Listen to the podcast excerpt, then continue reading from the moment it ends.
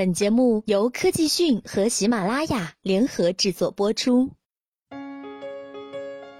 随着智能科技的不断应用，看似梦幻的自动驾驶系统马上也将成为世界主流。这不，最近谷歌和亚马逊以及 Here 都声称要针对自动驾驶系统推出全新的卫星定位地图，将搭载自动驾驶系统实现全自动导航。看来，解放双手开车的时代终于要来临了。虽然诺基亚时代的 Lumia 系列并没有帮助这家芬兰老牌智能手机厂商重回巅峰，但是内置的 Hero 地图却可以算是备受好评。在去年年底，诺基亚将 Here 地图以三十二亿美元的高价出售给了德国的戴姆勒公司，而现在的消息是，微软和亚马逊这两家科技巨头也对 Here 地图服务产生了兴趣。尽管尚未得到谷歌、微软、亚马逊三方的确认，但是戴姆勒高管却证实了该消息的真实性。三方已经就此事开始洽谈。值得一提的是。谷歌、微软、亚马逊之所以对 Here 地图感兴趣，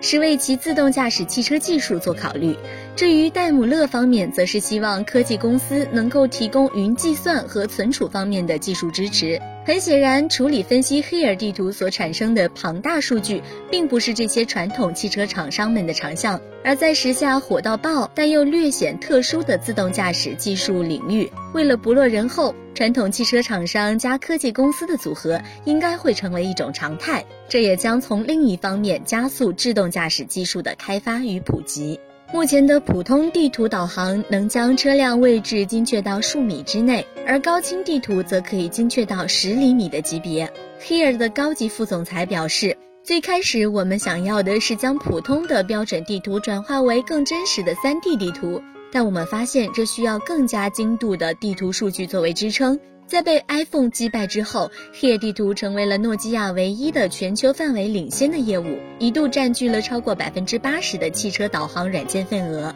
在过去的五年之中，Here 一直致力于收集高清地图数据，并且已经比竞争对手拥有了更多的覆盖里程。这也就是为什么奥迪、宝马、戴姆勒要联合起来花三十一亿美元购买诺基亚 Here 地图的原因。最近政府已经批准了他们的交易，他们终于可以将这种高精度地图导航技术用于开发下一代自动驾驶了。在今年夏天，TomTom 宣布和博士合作研发无人驾驶技术。Uber 在三月份买下了一家位于加州的叫做 Decarter 的地图公司，为未来无人驾驶共享车做准备。谷歌利用改造的丰田汽车也已经积累了超过一百二十万英里无人驾驶里程。好了，更多资讯请关注科技讯。